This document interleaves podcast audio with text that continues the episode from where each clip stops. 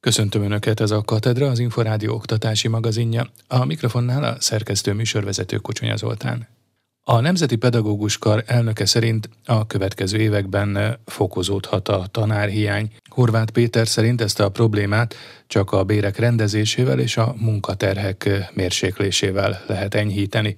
Varga Mónika készített interjút Horváth Péterrel, a Nemzeti Pedagógus Kar elnökével valóban pedagógus végzettségű kollégák közül nem feltétlenül mindenki mindig csak azt a szaktantárgyat tanítja, amire egyébként képesítése van, hanem a pedagógiai végzettsége mellett esetlegesen, különösen azt gondolom, hogy talán általános iskolában van így leginkább azt a tantát is tanítja, amire egyébként tanulmányai folyamán nem feltétlenül készítették fel. Alapvetően természettudományos pedagógusokból és talán matematikát, informatikát tanító pedagógusokból, és a szakképzésben talán a szakmát tanító pedagógusokból lehet a legnagyobb hiány. Az Ötös Lorent Kutatási Hálózat Közgazdaságtudományi Intézetének kiadványa szerint 2016 után nőtt ugrásszerűen a szaktantárgyakat képesítés nélkül tanítók aránya. Ennek mi lehet az oka? Mi történt akkor? 2013-ban indult az életpálya, aminek kezdetben egyébként pozitív hatásai is voltak, több diák jelentkezett a rendszerbe, de 2014-ben ez azért egy picit megbicsakott 2015-re, amikor még voltak évente fizetésemelések, de már elvált a minimálbértől, tehát elvált egy olyan társadalmi sztendertől, ami megfigyelhető volt, hogy a társadalom többi rétege nagyon erős anyagi növekedésnek indulhatott a fizetést tekintve. A pedagógusok ezt már akkortól nem élhették át, így volt pályelhagyás is nyilván egyre inkább, és egyre inkább azok a diákok, akik jelentkeztek pedagógusnak, nem feltétlenül pedagógusként helyezkedtek el összességében is egyre inkább jelentkezni fog a pedagógus hiány, már csak azért is, mert lehet látni, ugye ez a közadásnak az indikátorrendszerét két évenként jelzik hogy milyen problémák várhatók. 19-es és a 21-es anyag is hasonló számolt be, hogy folyamatosan növekedni fog a pedagógus hiány, hiszen a nyugdíjkorhatárt elérő pedagógusokat nem tudják pótolni a rendszerbe érkezők. A fizetés emelés oldaná meg ezt a helyzetet? Bizonyos értelemben a fizetésnek nyilvánvalóan köze van ahhoz, hogy hányan választanak egy bizonyos pályát. Tehát, hogyha valaki mondjuk olyan pozíció, hogy mindenképpen tovább szeretne tanulni felsőoktatásba, akkor azért tájékozódik, hogy milyen lehetőségei lesznek később. Tehát versenyhelyzet a pedagógus pályára szeretnénk, a többen jelentkeznek, az elsősorban a többi diplomással van, ezért gondolom, hogy diplomás átlagbért, ha vizsgáljuk, akkor lehet látni, hogy sajnos ez nem elég motiváló egy olyan diák számára, aki egyáltalán megfontolja, hogy pedagógusnak menjen. Tehát az anyagi feltel biztosan hatással van. Jelen pillanatban nyilván, hogyha megemelnék ezt a bért, az első a pálya elhagyást tudná megakadályozni, illetve bizonyos értelemben talán a pályára kívülről, akik pedagógus végzettséggel rendelkeznek, ők jöhetnek többen. Nyilván akik pedagógus pályára jelentkeznek, azoknál ez a hatás, hogy egyáltalán jelentkeztek oda, ez csak 5-6 év múlva tudna jelentkezni. A másik szerintem nagyon fontos dolog az egyértelműen a munkateher. Tehát most az elmúlt két évben az egyértelműen látható volt, hogy a pedagógus korfa elég magas, majdnem 50 körül az átlag életkor, a Covid miatt nagyon sok hiányzó volt, őket helyettesíteni kellett, és az az óraszám, ami korábban 22-26 tanítási órát jellemzett, és jellemzően azért 24 körül volt az átlag, ez szerintem most már bőven 26 körül van, én saját tantáson is látom, hogy nagyon erős az ilyen típusú elfáradás a helyettesítések miatti túlmunka miatt. Egyébként az is probléma, hogy nem jut másra idő, például a közösségszervezésre. A pedagógusok szakszervezetének alelnöke szintén úgy látja, hogy a jelenleginél magasabb bérekkel lehetne vonzóbbá tenni a pedagógus pályát a fiataloknak, de a nyugdíj előtt álló tanárok fizetését is rendezni kellene. Rozgonyi Ádám készített interjút Totyik Tamással, a pedagógusok szakszervezetének alelnökével pedagógus pályát a fiatalok beáraszták. Nagyon keményen. A diplomás pályakezdőknek 360 ezer forint bruttó az átlagkeresete. Nálunk ugye 260 ezer forint a garantált bérminimum, ezért veszik fel a tábla szerinti bér, és hozzájön majd még 20% pótlék, 310 ezer forint, Tehát legalább 300 ezer forintra vagy 310 ezer forintra kellene a pályakezdő diplomásoknak a minimál bért, és akkor erre még a 20%-os bérpótlékkal tudnának felzárkózni. Tehát a diplomás átlagkeresetekhez fel kell zárkóztatni a pedagógus bért. Ez az egyik. A másik, hogy a tanárképzést drasztikusan átalakítani. Ez az átalakítási folyamat, ez nem azt jelenti, ami most történik, hogy a követelményszintet lejjebb visszük, és akkor a lejjebb vitt követelményszinthez hozzá tudnak igazodni a, a tanulóknak a teljesítménye, mert ez a minőségi oktatás rovására megy, hanem a tartalmi megújítást, hogy felkészíteni a hallgatókat arra, hogy a hátrányos helyzetű régióban milyen munkát kell végezni, essen is BTNS gyerekekkel az integrált foglalkozást hogy lehet megoldani, eltérő kultúrát tanítani számukra, és a legfontosabb, hogy munkavállalói ismereteket, hogy tudatos munkavállalók legyenek. És ezek mind hiányoznak a mai átalakított felső oktatási rendszerbe a pedagógus képzésből. Ez a másik, és a harmadik az, hogy a pályakezdő fiataloknak lakáshoz jutni szinte lehetetlen. Az én lányom is elment egy bankhoz, hogy lakást szeretne vásárolni, mint pályakezdő pedagógus, és elküldték, mert nem hitelképes. Béremelés milyen időn belül kell, hogy megtörténjen? Hát ha holnap történne, az is késő lenne ebből a szempontból a pályakezdőknek, és amikor nem béremelésről, hanem bérrendezésről kellene beszélni, és itt az arányok a másik nagyon fontos tétel. Hát az lenne a nagyon fontos tételmondat, hogy a pályakezdő fiataloknak a bérét nagyon drasztikusan megemelni, azt az átlagtól jóval magasabb arányba ahhoz, hogy vonzó legyen a pálya. És lehessen is követelni akkor a pedagógusoktól, mert itt azért egy szelekciós folyamat is megnyitott, azért legyünk őszinték. Tehát egy nagyon drasztikus a pályakezdőknek, ott legalább egy 70-80%-os béremelésre van szükség, alapfizetés tekintetében, hogy vonzó legyen a pálya. És az idősebb generációk, akik nyugdíj előtt állnak, azoknak egy 50-60 százalékossal kiegészítve, így talán a pályának a bunzerejét is meg lehet teremteni, és a pályán való maradást is meg lehet oldani. Ugyanis ha azt nézzük, hogy 5-6 évvel ezelőtt 8000-en kezdték a pedagógus pályát, tavaly 2000 és ebből a 2000-ből nagyjából a fele eltűnik jövő szeptemberre.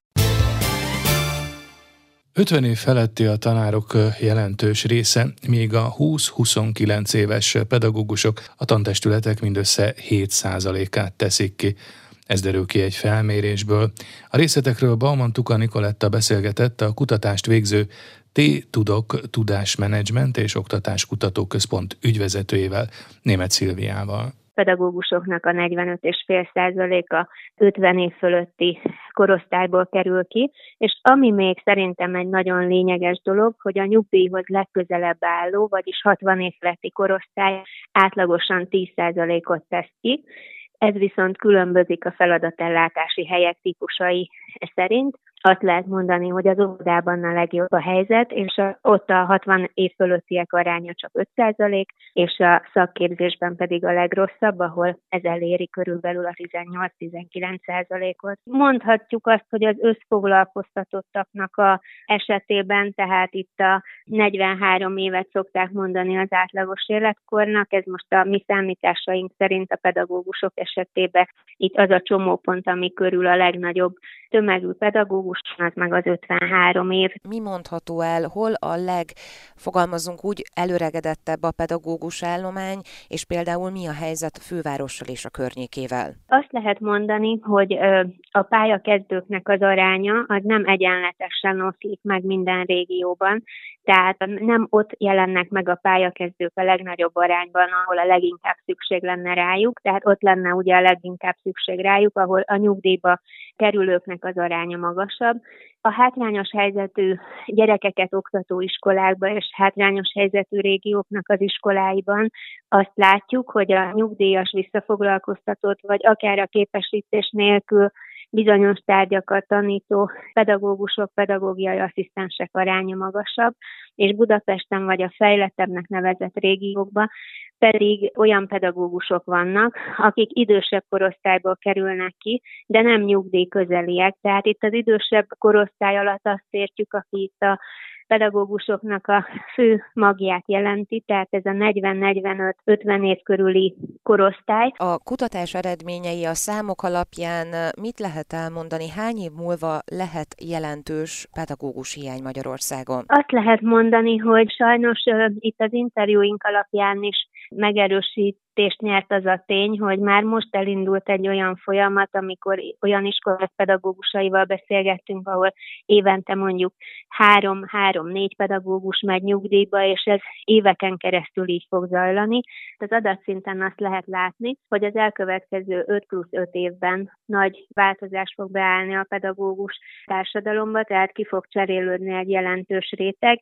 Itt a probléma az, hogy a belépőknek az aránya nem fogja el, tudni ellátni, fedezni ezt a fajta nyugdíjba vonulási hullámot. Ha a pályakezdő pedagógusok arányát nézzük, tehát hogyha most itt a bértarifa vizsgálat vagy felvétel adatai alapján, tehát azt lehet mondani, hogy körülbelül, tehát 20-24 éves fiatal, két 3000 fő körüli volt, és akkor figyelembe vesszük azt, hogy mondjuk a 60 pluszos korosztály, akik jelenleg vannak, ők meg 10 ezer fő meghaladó számúak, akkor itt jól lehet látni azt a különbséget, tehát hogy a pályára lépő fiataloknak az aránya, ez messze alacsonyabb, mint a 60 pluszos korosztálynak a jelenléte az oktatásban. 2013-ban évente még 40-en jelentkeztek az ELTE kémia tanári szakára, tavaly viszont már csak 11 hallgató választotta ezt a szakot. Az idei 11 diplomázó fele dolgozna a közoktatásban. A T-Tudok Tudásmenedzsment és Oktatáskutató Központ felmérésében a tanárképzésbe bekerült hallgatókat vizsgálta. A továbbiakban is német Szilvia oktatáskutatót hallják, akivel Tatár Tímea készített interjút. Azokat a fiatalokat kérdeztük meg, akik jelenleg tanárképes szakokon tanulnak. Amit érdekes látni az az, hogy olyanok is szerepeltek a válaszadók között, akik már túl vannak az iskolai gyakorlatokon, és olyanok is szerepeltek, akik még előtte állnak. Most ennek a jelentősége abban áll, hogy nagyon nagy mértékben befolyásolja az iskolai gyakorlaton szerzett tapasztalat azt a szándékot, hogy szeretnének-e a későbbiekbe a pályára lépni. Mit mutatott a felmérésük, hogy milyen reál szakos pedagógusból van a legnagyobb hiány? Egyértelműen a matematika tanári hiány az, ami megmutatkozik, tehát azt lehet mondani, hogy a válaszadó intézményvezetők, ez egy reprezentatív vizsgálat volt, tehát 43%-a mondta azt, hogy van státusza, viszont nem tudja betölteni ezt a státuszt, és ezt követi körülbelül 29%-kal a természettudományi tárgyaknak a pedagógusai. Maga a pálya kevésbé vonzó, mondjuk a fizetési lehetőségek miatt, vagy az indítatás vízszel valahol ott az idők folyamán? Azt lehet mondani, hogy mindkettő. Körülbelül három csoportba sorolhatók azok a fiatalok, akik a tanári pályát választják. Óvodapedagógus és gyógypedagógusok esetében a gyerekek szeretete és a gyerekekkel való közvetlen foglalkozás az, ami kirajzolódik. Másik, ami főleg a szaktanári és tanári tanítói csoportra vonatkozik az a hivatástudat, és a harmadik csoport az pedig, akinek ez a B-terve volt, visszatérő elem volt, hogy a tanári túlterheltség mértéke az az, ami leginkább elbizonytalanítja őket. A tanár fizetés az egy dolog, a 140 ezer forinthoz képest, tehát egy körülbelül 240-250 ezer forintos kezdőbérrel tudnának elégedettek lenni, vagy tartanák elfogadhatónak. Állhat-e a háttérben a választ választás hátterében az, hogy a mai közoktatásban mondjuk ezek a reáltárgyak, legyen szó matematikáról, vagy legyen szó kémiáról, fizikáról, nem olyan élményközpontúak, nem lehet olyan élményt nyújtani a diákoknak, mint mondjuk egy humán tantárgyból egy irodalomórán. Alapbeidegződés, hogy azt gondoljuk, hogy nem lehet, viszont az biztos, főleg itt a természettudományi tárgyak esetében nagyon nagy az a információ mennyiség, amit át kell adni, és nagyon alacsony az óraszám. Én azt gondolom, hogy a kémia labor az egy dolog, természetesen nagyon fontos, viszont az a tanári megközelítés, ami már egy sima osztályteremben is lehetővé teszi azt, hogy a tanulók legyenek azok, akik saját tanulásukat irányítják tevékenykedtető, kipróbáló, kísérletező módon kerüljenek ezek a témák feldolgozásra, az egy teljesen más típusú tanulói motivációt és tanuláshoz való viszonyt hoz létre, megvalósítható elég nagy sikerrel, tehát erre azért nagyon sok példa van természettudomány vonatkozásában, és csak ez egy pedagógus attitűdváltást mindenképpen szükségessé tesz. A természettudományok iránti érdeklődést szeretné serkenteni az alapítvány a Magyar Természettudományos Oktatásért is. A szervezet kuratóriumának elnökét, Kró Norbert fizikus kutató professzort, az MTA korábbi alelnökét hallják. Elég nagy baj az, hogy elég sokáig kontraszelekció volt a, a tanári pályában, ezen változtatni kellene, Ugye a matematika, a fizika, a kémia és a biológia, ez egy olyan széles területet ölel át a gyakorlati életből, aminek, hogyha ezt rendesen elvégzik a diákok, nagyon nagy hasznát vehetik. Ma ügyvédnek, média szakembernek próbálnak a fiatalok menni, a diákokat. Na most ezt később meg fogják tanulni, hiszen azért elég bonyolultá vált a mindennapi élet, ahhoz, hogy az emberek ebben el tudjanak igazodni. És ebben nem csak jogászkodni kell, meg nem csak média, médiát kell nézni, hanem kezelni kell tudni a finom eszközöket, mobiltelefontól kezdve mondhat, sorolhatnám tovább, amelyekhez természetesen ez a, ezek a képzések az alapokat megadják. A gyógyszerkémia, az információs technológiák, a fizika, a matematika mind hozzájárul ehhez. Ezt a saját gyerekeim és unokáimon is látom. Katedra. Merre tart a hazai oktatás? Milyen lesz a holnap iskolája? I. és Gyula program néven egyéves, intenzív tehetségtámogató képzést indít a Budapesti Corvinus Egyetem olyan érettségizett fiataloknak, akiknek egyik szülője, nevelő szülője sem diplomás, és még nem vették fel őket egyetlen felsőoktatási intézménybe sem. A programban résztvevő hallgatók térítésmentesen kapnak intenzív angol nyelvi és matematikai felkészítést, továbbá 10 hónapon keresztül havi nettó 130 ezer forintos ösztöndíjat. Emellett az egyetem térítésmentes kollégiumi elhelyezést, napi egyszeri meleg étkezést, mentorálást, havi Budapest bérletet és a vidékre való hazautazás költségeinek havi egyszeri megtérítését, a tanuláshoz pedig laptopot, valamint telefon és internet előfizetést biztosít a tanulóknak. A jelentkezéshez magyar állampolgárság és minimális szintű angol nyelvtudás szükséges. A részletekről Bauman Tuka Nikoletta kérdezte Takács elődöt, a Budapesti Corvinus Egyetem rektorát. Program neve I.S. Gyula program, és az a célja, hogy megtalálja és segítse azokat a hátrányos helyzetű diákokat, akik önhibájukon kívül nem tudtak a magyar felsőoktatásban elhelyezkedni, viszont olyan tehetségük van, ami alapján erre minden joguk meg lenne. Ez egy esélyegyenlőségi program. Az I.S. Gyula program névhasználatához I.S. Mária nagyon kedvesen hozzájárult és részt vett a programindító rendezvényen, és az a motiváció, miért a I.S. Gyula a neve, mert I.S. Gyula fogalmazta meg azt, hogy mennyire nehéz volt neki személyesen megélni a magyarságát, és azt a magyarságképet, ami egy nagyon heroizált, dicsőséges, kulturális eredményekben bővelkedő önkép, és ezt hogyan tudta, vagy hogyan nem tudta, mint egy fiatal ember hosszú ideig szinkronba hozni a saját pusztai valóságával, azzal a szegénységgel, azzal az elmaradottsággal, amit látott. És ez a kettősség, ez mind a mai napig velünk van, és velünk van, mint Corvinus Egyetem, és mint Magyarország egyik elit egyeteme. És nekünk csak az lehet a célunk, hogy ezt a, ezt a kettősséget feloldjuk, amennyire ezt a saját erőnkből tudjuk, hogy lehetőséget biztosítsunk olyan fiataloknak, akiknek itt lenne a helyük egy elit egyetemen, de nem jutnak hozzá hibájukon kívül. Nincs meg az esélyegyenlőségehez. Azok, akik bekerülnek a programba, milyen képzésben, felkészítésben részesülnek? A, a program az egyéves, két fél éves, egy intenzív kéthetes angol nyelvi tanfolyammal kezdődik, és utána a felvett diákok a nemzetközi diákokkal együtt angolul tanulnak, és egy intenzív matematikai képzésben vesznek részt. Ezzel lehetőség nyílik az érettségi pontszámaikat növelni mind az angol, mind a matematika terén, és emellett részesülnek egy intenzív mentorálásban, az a programnak három lába van, angol, matematika, mentorálás, ahol azokat a soft skill-eket is erősítjük, amik szükségesek ahhoz, hogy jól érvényesüljenek később a pályájukon. Hogyan, meddig és kik jelentkezhetnek a programba? Május 3 és augusztus 31 között lehet jelentkezni a programra, egy online felületen keresztül. Több feltétele is van a programba való bekerülésének.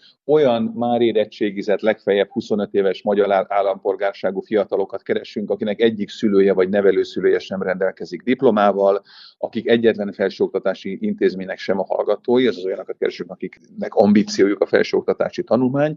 Nem várunk el nyelvvizsgát az angol nyelv nagyon erős szerepe ellenére sem, az a, az, az alapfeltétel, hogy valamilyen minimális szintű angol előképzettség, ugye A2-es szint, de nem kell nyelvvizsga hozzá, csak egy körülbelüli angol előképzettség kell. Évente kb. 10 fiatal tudunk felvenni ebbe a programba. Katedra. A Tudás magazinja oktatásról, képzésről, nevelésről. Ez volt a Katedra, az Inforádió oktatási magazinja. Megköszöni figyelmüket a szerkesztő műsorvezető Kocsonya Zoltán azzal, hogy várom Önöket egy hét múlva, ugyanebben az időpontban ugyanitt. Addig is magazinunk korábbi adásait meghallgathatják az Inforádió internetes oldalán az infostart.hu címen. Viszontalásra!